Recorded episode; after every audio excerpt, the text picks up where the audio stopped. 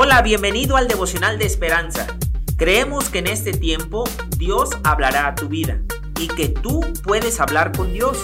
Así que prepárate para un tiempo especial.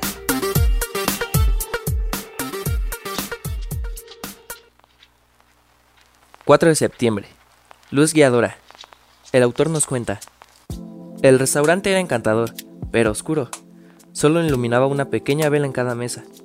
Para poder ver, la gente usaba una linterna de sus teléfonos para leer el menú, mirar a sus compañeros de mesa y ver lo que estaba comiendo. Finalmente, alguien se levantó, se dirigió hacia el camarero y simplemente preguntó, ¿Podría encender las luces?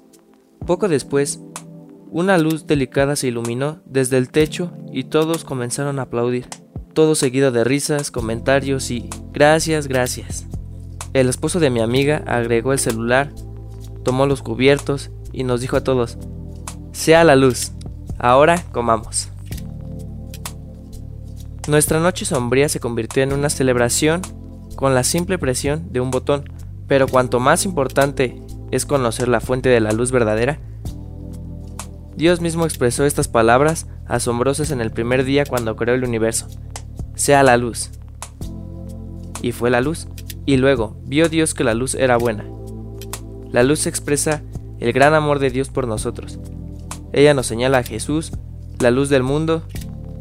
¿Quién nos saca de la oscuridad del pecado? Al caminar en su luz encontraremos el sendero brillante hacia una vida glorificada al Hijo.